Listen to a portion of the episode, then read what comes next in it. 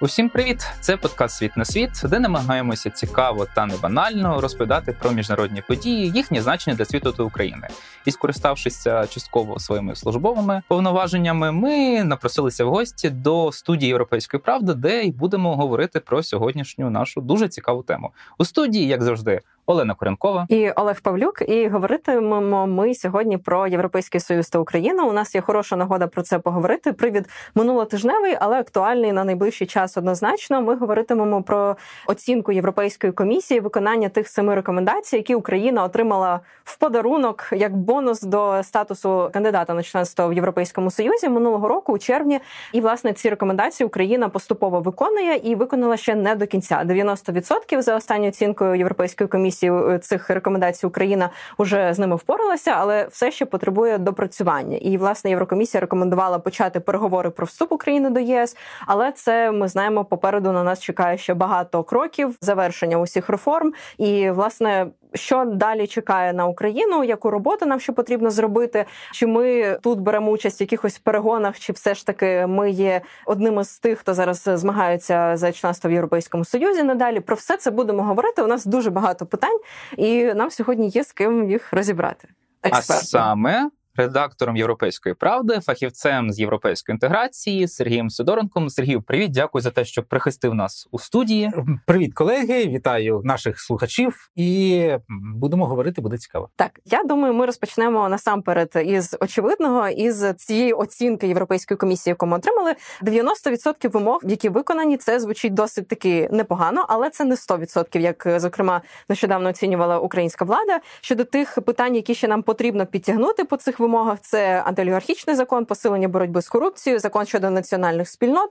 Він має відповідати вимогам е, Венеційської комісії. Давай дамо якусь більш-менш загальну оцінку. Наскільки добре Україна впоралася, і як нам варто загалом ставитися до цієї оцінки Європейської комісії, яку Урсула фон дер Ляєн озвучила минулого тижня? Я хочу перш за все розділити. Взагалі, наша європейська інтеграція це м'яко кажучи комплексний процес. Тобто, взагалі, якщо так підсумувати, то все, що буде робити Україна, і все, що робить останніми роками у там підготовці законодавчої бази, ухваленні законів, все на благо це, європейської інтеграції. Ну за великим рахунком, це все європейська інтеграція. Тобто, це все охопний процес, який там від стандартів не знаю виробництва свинини до якихось речей, які стосуються культури, навіть тобто, все вкладається так чи інакше в тематику європейської інтеграції. Чому я це кажу? Це про те, що навіть і нинішня оцінка вона насправді включала не лише ці сім кроків, критеріїв, рекомендацій. Їх люди різні по різному називають. А я радше нетолерантно використовую слово вимоги, бо від нас це вимагали. Mm. Да?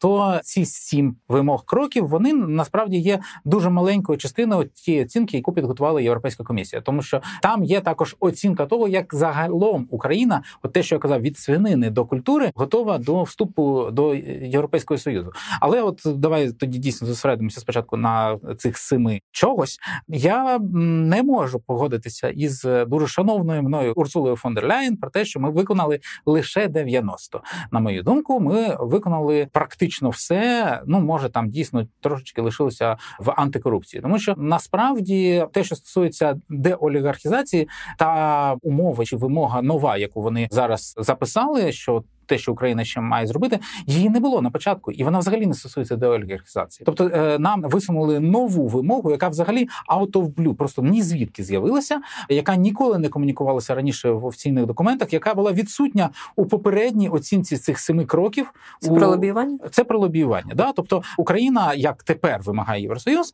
має ухвалити закон про лобіювання. Окей, ви хочете зробити цю вимогу? Маєте право, не маєте права дискусійно, але окей, ви зробили цю вимогу. Але Урсула фон дер Ляєн вис висловив, звичайно, це не вона лише, а загалом Єврокомісія висловила нечесну претензію на адресу України про те, що ми щось не зробили. Вони придумали нову вимогу, яка, до речі, взагалі не стосується олігархізації або деолігархізації, тому що закон про лобіювання, от він точно олігархам ніяк не заважатиме. Він заважатиме іншим, та або не заважатиме, а регулюватиме інші речі, але це не про олігархію. Мені хотілося б трошки зупинитися, власне, чому взагалі ця вимога виникла.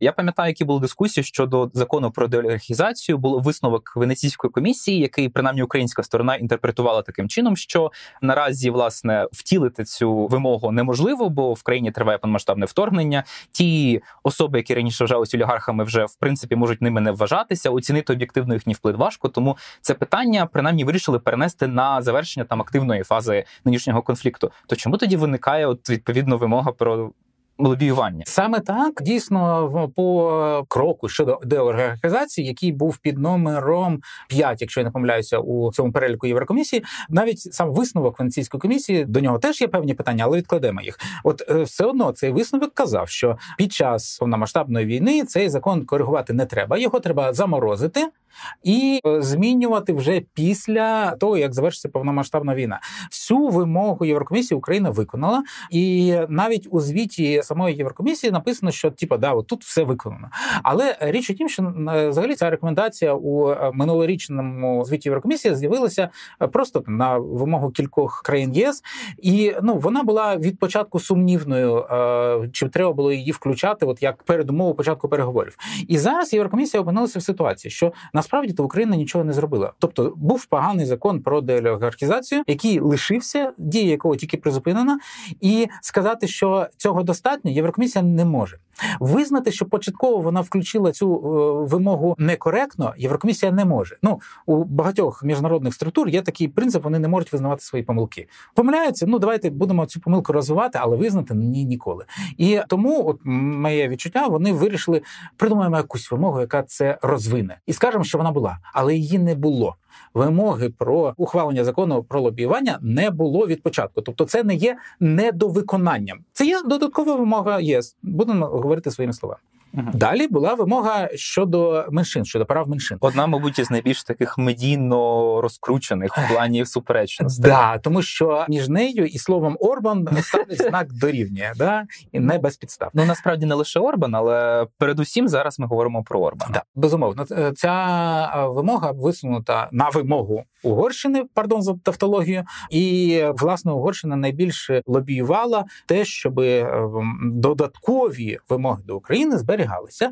А враховуючи те, що комісар з питань розширення, який власне писав цей звіт, про який я зараз розповідаю, він є угорцем за національністю. Він є представником команди Орбана. і Він призначений за квотою уряду Орбана у Єврокомісії. То якось так співпало, що він дуже підтримував те, щоб додаткові вимоги в сторону України висувалися. Але в принципі ж такого не має бути. Єврокомісари вони не можуть представляти національні інтереси з урядів країн, які їх призначають. Е, ми живемо номінують, перепрошую. Да, да, але ми живемо не в світі рожевих носорожків і е, політика значно складніша, mm і в реальності все от так. Тут логічне питання: чи не може бути такого, що Угорщина просто до безкінечності буде мусолити цю тему з національними меншинами? Чи все ж таки просто Угорщина намагається вибити собі максимум якихось політичних преференцій, і якась межа цього шантажу може все ж таки бути? Дивіться, Як ти уявляєш? А, а чому ти розмежовуєш ці речі? Я вважаю, що да, Угорщина намагається вибити найбільше, і водночас да, це буде лишатися до безкінечності. Тобто, навіть коли Україна буде членом Євросоюзу, Угорщина буде продовжувати говорити про права меншин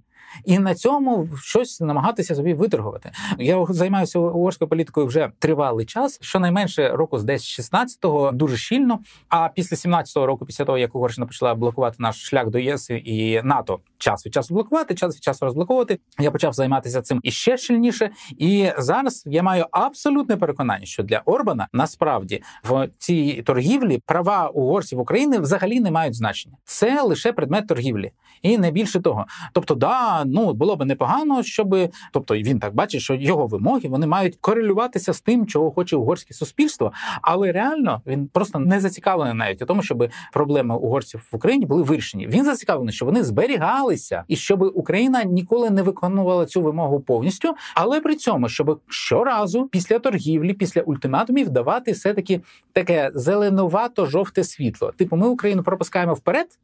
Але на наступний раунд ми лишаємо знову цю вимогу, щоб продати її Євросоюзу двічі, тричі, чотири, десять разів, і от ці кожного разу виторговувати у Євросоюзу щось собі. Я правильно розумію, що тут, наприклад, на цьому етапі у нас є певна непередбачуваність. Ми не можемо зрозуміти, коли настане той момент, що, наприклад, Угорщина нас пропустить на наступний рівень, на все ж таки там розблокує початок переговорів. Ну тому що заяви Орбана, які лунали одразу після цієї оцінки Єврокомісії, вони не дуже оптимістичні і не схоже, що Угорщина буде дуже за в грудні сказати сказати так, ми не проти, щоб Україна починала переговори. Звичайно, вона не буде дуже за, але я уважно почитав ту заяву Орбана, і вона складається з двох частин. Перша, ми не вважаємо, що Україну треба пропускати. І друга частина ми проти того, щоб питання України пов'язували із а, грошима для Угорщини. Угу.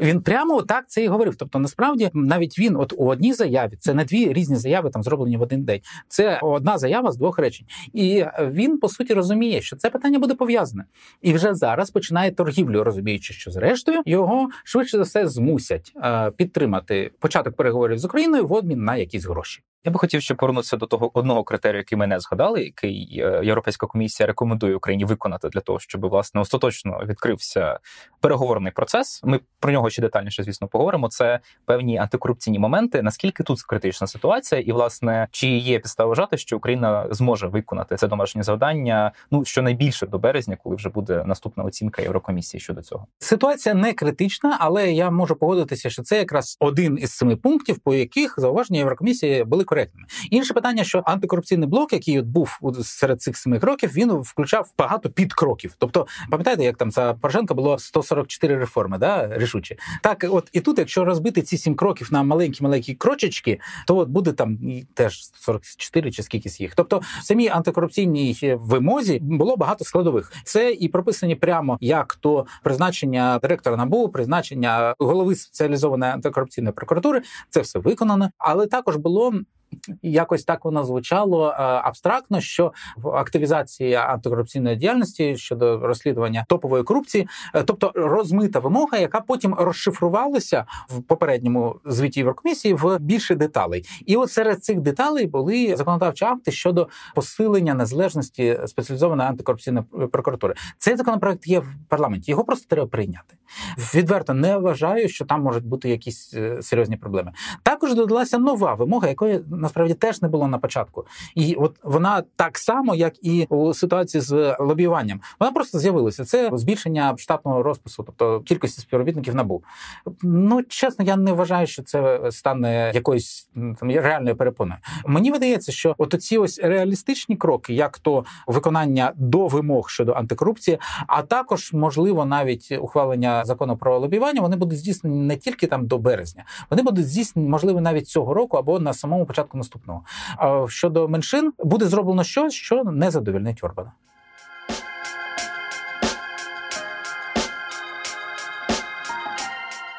Тоді хотілося б детальніше трохи проговорити ці наступні етапи після того, як ми почули в принципі ж позитивне рішення Європейської комісії щодо початку переговорів України. Наскільки я правильно розумію, далі нам потрібно дивитися на середину грудня, коли буде саміт Європейської ради.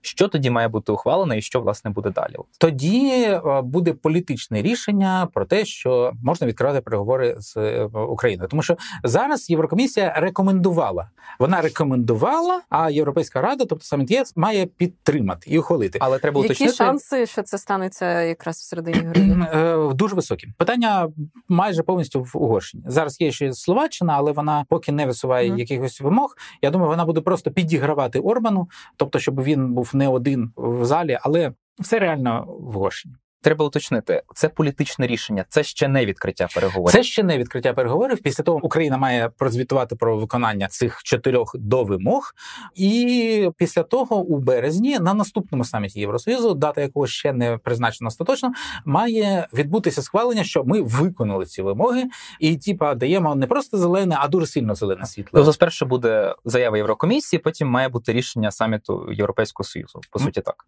грудень. Ага. Рішення саміту, березень, друге рішення саміту. Ага. Проміж цим Єврокомісія буде ага. здійснювати. Е, по-перше, тут важливо, вона буде не просто дивитися, чи ми виконали ці чотири е, вимоги.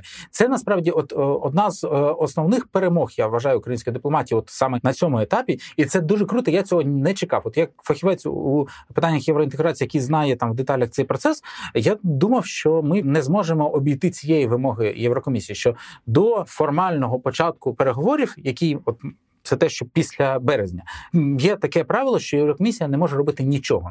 А тут за нинішнім сценарієм, який йде, є політичне рішення, що вже після грудня, тобто без остаточного зеленого світла, почнеться процес. Бо процес переговорів це насправді дуже багато паперової роботи, якої не видно, яка не результується в якихось реформах, але яку необхідно зробити. Це оцінка стану українського законодавства на відповідність право ЄС, це формування переговорних команд, формування переговорних позицій. Тобто є рішення про те, щоб це робити ще до того, як буде дане остаточне зелене світло.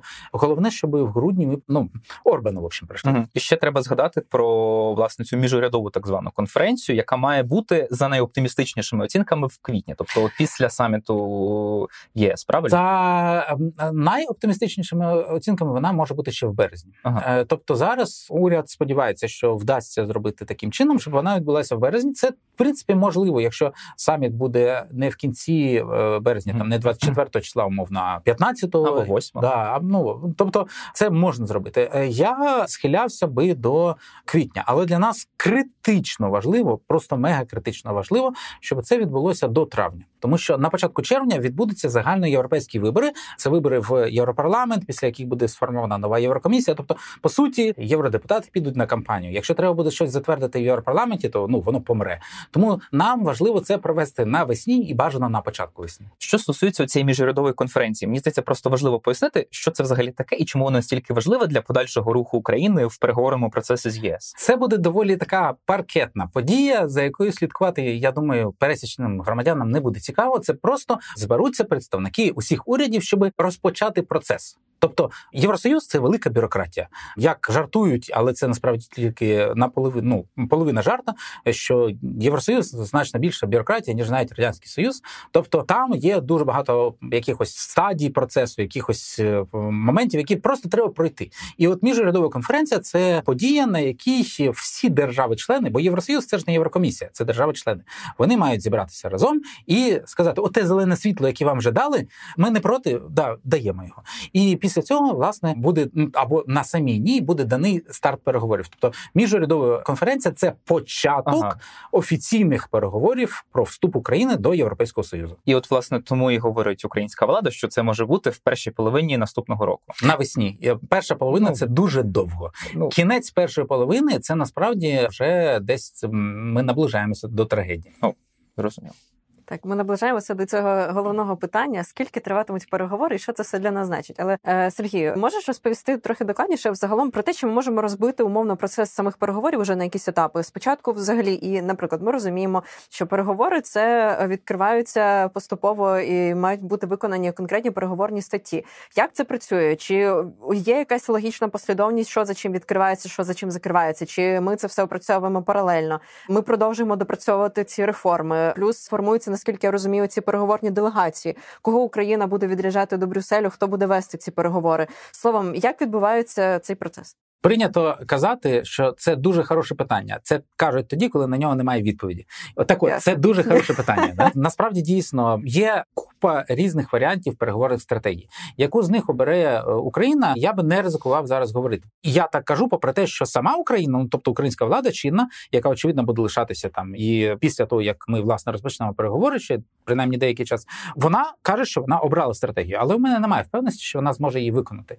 Стратегія офіційна української влади це те, щоб відкрити якомога більше переговорних глав, бажано всі, і йти по них Одночасно одночасно, прямо відразу. Амбітно. Амбітно, да. Але чому я кажу, що я сумніваюся? З, з кількох причин. Перше, у мене є сумнів в інституційній спроможності української влади чинної в ситуації, коли у нас understaffed, недоукомплектований уряд взагалі, коли фахівців з європейської інтеграції реально дуже мало у міністерствах. Тобто, з кого ви будете складати переговорні делегації? Панове, вам треба 33 переговорні команди, 33 глави. 33 переговорні команди, і плюс іще одна команда, яка загальна. Так не працює. Я не знаю, хто мені зможе в українській владі сісти і скласти. А хто зазвичай входить до цих команд? Я так розумію, це не виключно там дипломати, наприклад, чи я не знаю, урядовці. Це можуть бути і представники бізнесу, наприклад. Звичайно, е, але основу мають формувати саме не дипломати, а представники органів державної влади. Е, Те, що в Європейському Союзі називають таким хитрим словом line ministries, тобто галузеві міністерства, ну скажімо скажімо так. Це означає, що припустимо, глава, яка називається освіта і культура, туди мають увійти представники міністерства освіти, міністерства культури, достатня їх кількість. А мабуть, будуть долучені там ще якісь е, із е, не знаю, не міністерства, а якихось інших урядових органів, там агенції чи чогось. І так по всіх 33. А по деяких із них насправді переговорні команди мають бути доволі великими, тому що там величезний обсяг, там на відміну від умовної освіти і культури, де обсяг переговорів не настільки великий, але він є. Але, от припустимо, там, якщо ми говоримо про питання довкілля, ну як приклад, це величезний е, об'єм зобов'язань, який важливий також для важкої промисловості, легкої промисловості, хімії, для сільського господарства, для будівництва, для всіх секторів.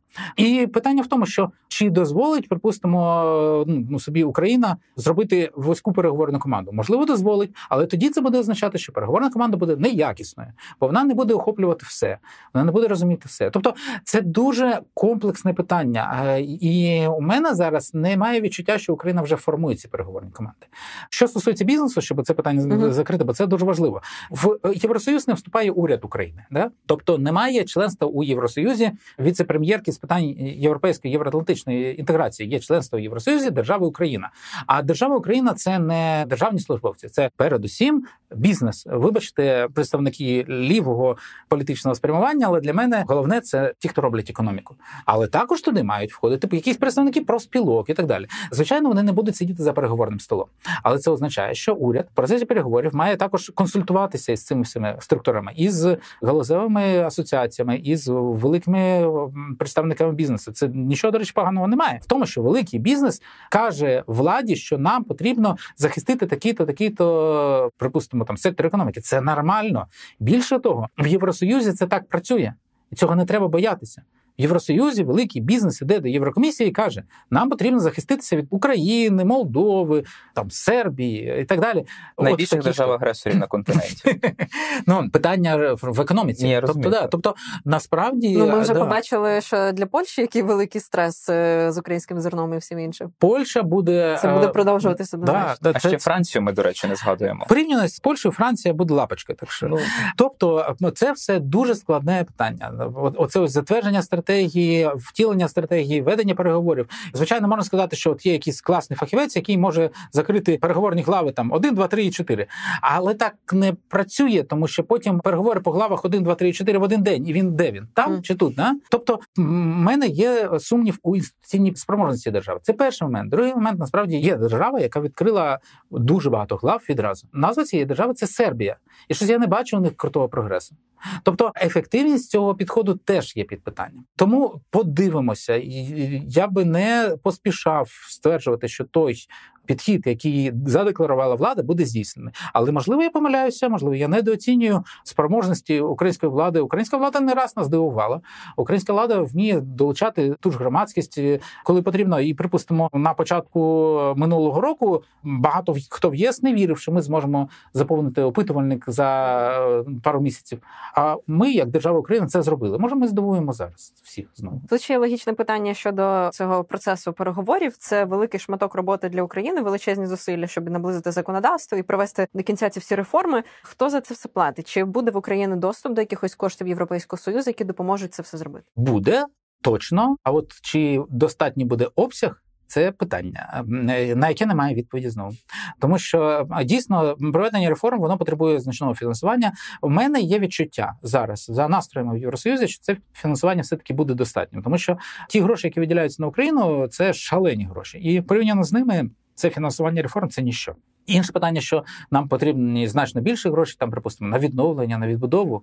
Ну без цього також складно е, говорити про практичне втілення, але я думаю, що на реформи буде всіляка допомога. Ще хочу уточнити, просто кілька разів ми до цього зверталися щодо того, які амбітні цілі перед собою ставить українська влада. Ти сказав щодо оцінки Єврокомісії, що все ж таки вона не дуже відповідає дійсності. Україна насправді краще впоралася з цим. І ми, зокрема, дуже часто чуємо від української влади оптимістичні оцінки, як загалом нашого прогресу, так і ось наших планів на майбутнє. І зокрема, ці заяви про те, що Україна може пройти процес переговорів за два роки, про те, що повноправним членом ЄС Україна стане до 2030 року, про те, що Україна виконала 100% уже цих, наприклад, рекомендацій Єврокомісії на цьому етапі ми чули ще наприкінці літа і у вересні. Чи ти бачиш, що це якась певна тактика України? Ось така позитивна оцінка, і ми хочемо таким чином чогось досягнути? І чи працює така стратегія, не знаю, надмірного, можливо, в чомусь оптимізму в комунікації з європейським партнером? Чи це добре, чи це не дуже добре? От я розкажу дуже цікаво.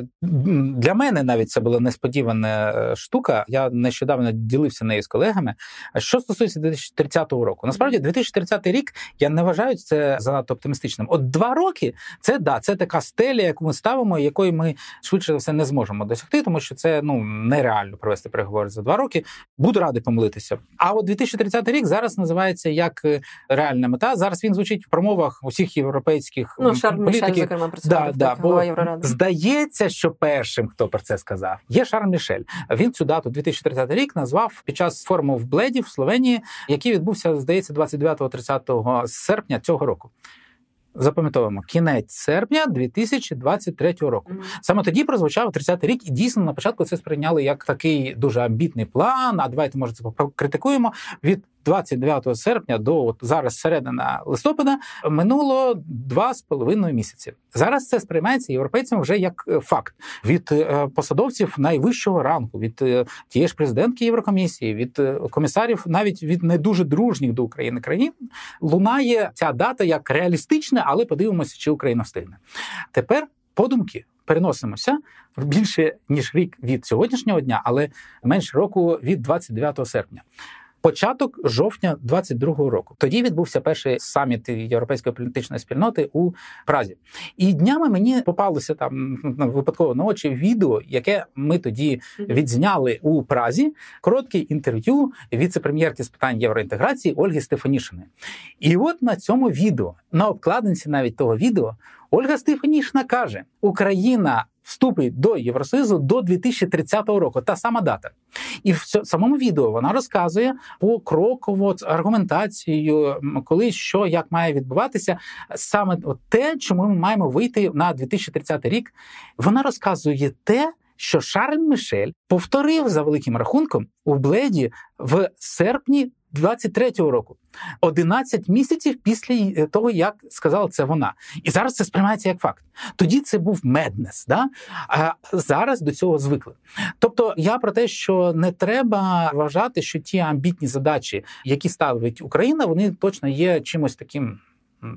Навіть те, що Україна в принципі зараз говорить про проведення переговорів про членство два роки тому, тобто до початку повномасштабного російського вторгнення, якби хтось про це сказав, ну типа це означало би, що людина взагалі втрачена і не мислить реалістично. Зараз це реальність, яку просто ніхто не оскаржує. Ґрунтуючись на цьому прикладі, ґрунтуючись на історії з тим, що саме представниця української команди Ольга Стефанішина це ж передбачила, я би радив от вірити не тільки в ЗСУ, да ну, що вона передбачила, ми це дізнаємося 2030-му. Да, а, але принаймні зараз самі європейці uh-huh. кажуть, що це реально, і вірити треба також в українських євроінтеграторів.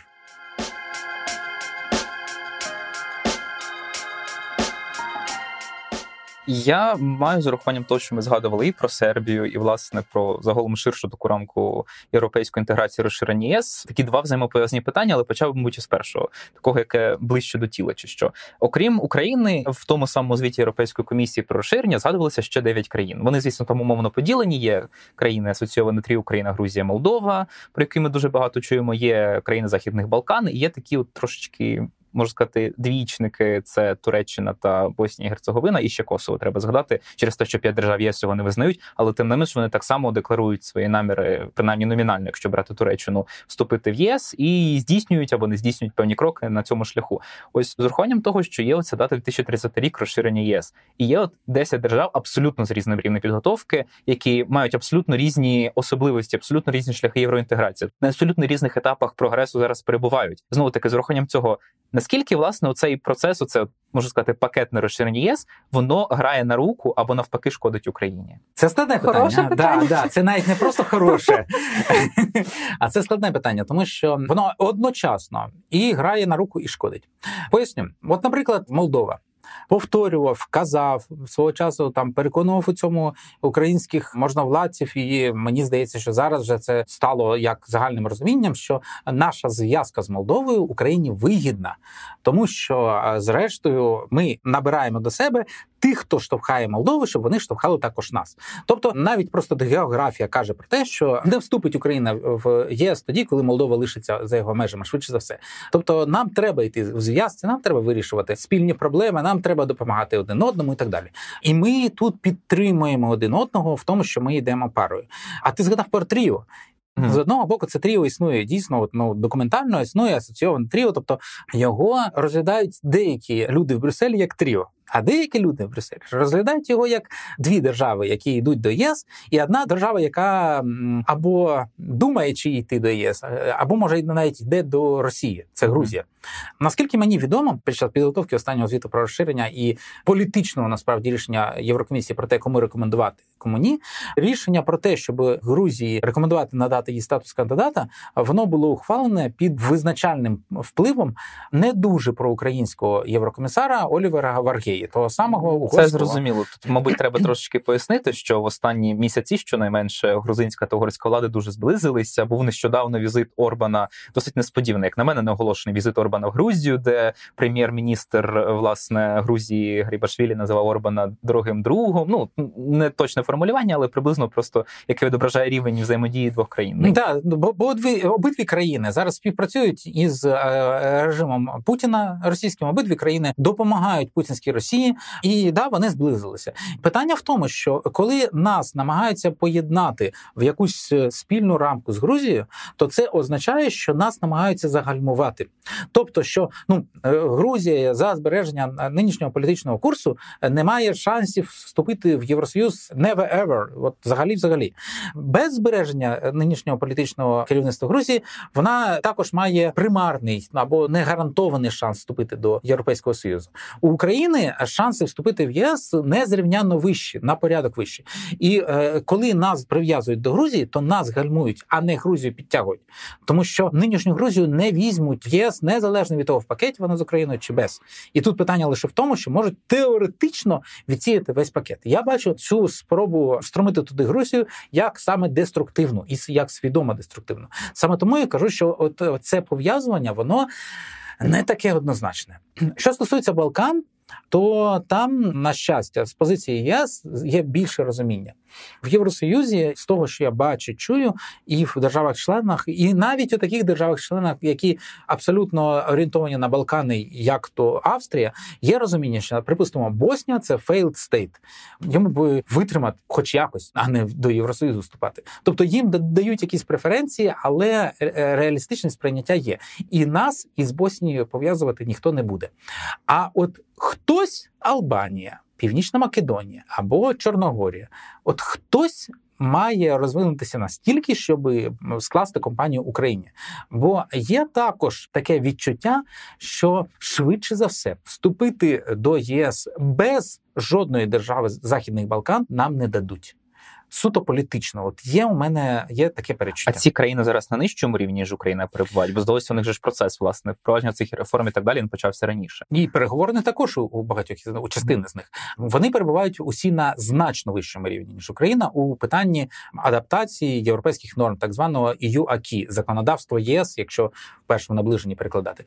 Вони зараз у стані, якого Україна досягне, дай Боже, роки за півтора. Якщо ми говоримо от середню так адаптацію. Я би не сказав, що вони зараз нас гальмують.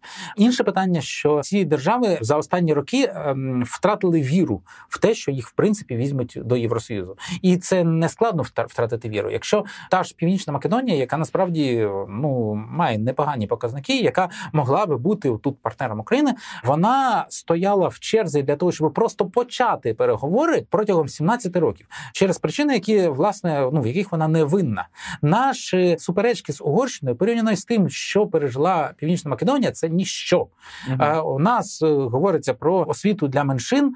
Е, Там йшлося про те, що Македонію змусили Назву змінити України, назву так. країни. Да, щоб хтось прийшов і сказав: ви не Україна, а Малоросія. Україна. Да, Малоросія. Тобто е, це занадто жорстка аналогія, але щось подібне вони переживали. І дійсно, от вони стали північною Македонією для того, щоб розблокувати переговори. І після того знову з'явилося. Нам кажуть зараз, що ми маємо зробити щось для освіти меншин. А їм сказали, що вони не македонці, а болгари. І Болгарія почала блокувати через те, що вона вважає македонську мову неіснуючою.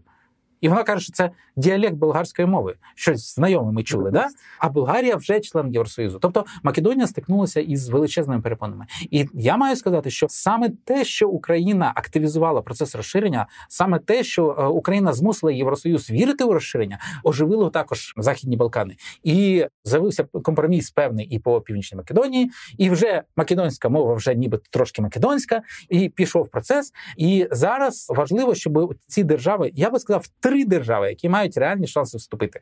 Це Албанія, Північна Македонія і Чорногорія. У кожної з них є величезні проблеми, але вони зараз просунуті вище нас. І от вони в цій просунутості зупинилися.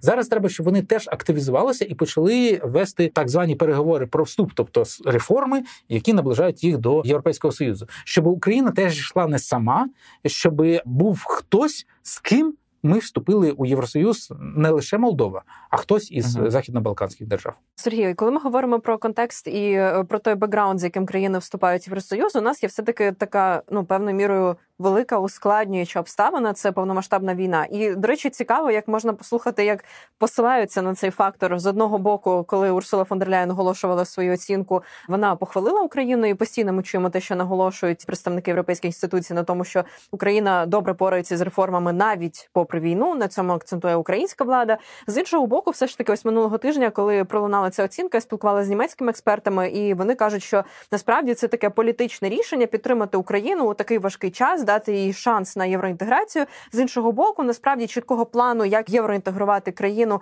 у якої частина території окупована, на частині території ведуться бої. Що з нею робити? Насправді чіткого плану немає. Яке твоє бачення? Наскільки війна є реально або перепоною? Наскільки це справді суттєвий фактор, який впливає на нашу євроінтеграцію? І я тут хочу просто послатися на приклад Молдови, де влада вже прямо говорить про сценарій можливості спершу євроінтеграції без фактично окупованого Придністров'я, а потім уже воно якось інтегрується. Типу, чи там... може країна частинами вступати в Євросоюз? Хоча це звучить Я маю відповідь на це запитання, але це не означає, що це е, не добре запитання. Да? Це теж добре запитання, але для мене відповідь очевидна. Мгм. Я не вірю у вступ України до Європейського Союзу до перемоги. Тобто, ми маємо повернути всі території і вступити до Євросоюзу повністю.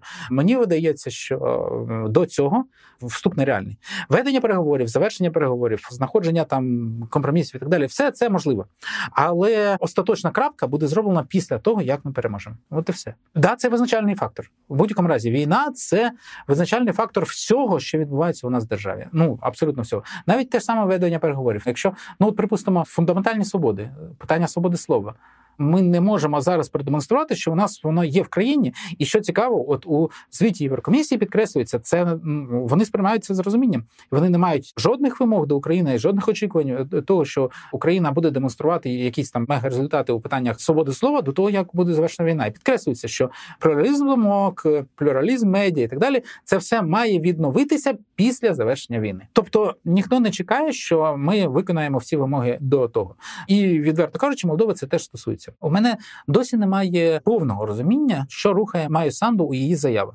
Тому що їй дійсно міг хтось це сказати. Ну, припустимо, Еммануель Макрон, з яким вона в добрих стосунках, але просто не існує позиції Євросоюзу про те, що Молдову можна брати частинами. Ну це нонсенс. Цього не буде.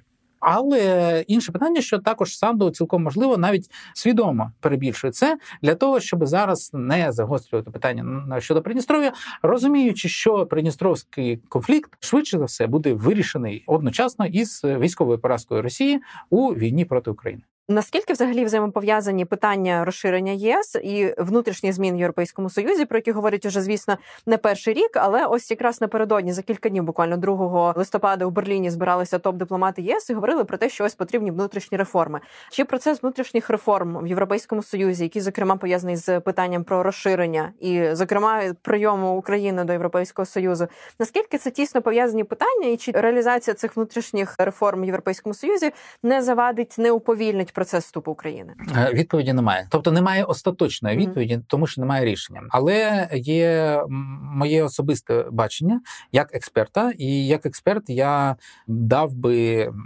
якщо не повну то близько до повної впевненості у тому, що Україна стане членом Євросоюзу до того, як Євросоюз проведе комплексну е, внутрішню реформу, зокрема, яка однозначно має потребувати зміни базових договорів Євросоюзу, зміну підходу голосування, зміни статті 7, за якою можна виганяти Угорщину. Там ну тобто, це все не стане перепоною для вступу України. Звичайно.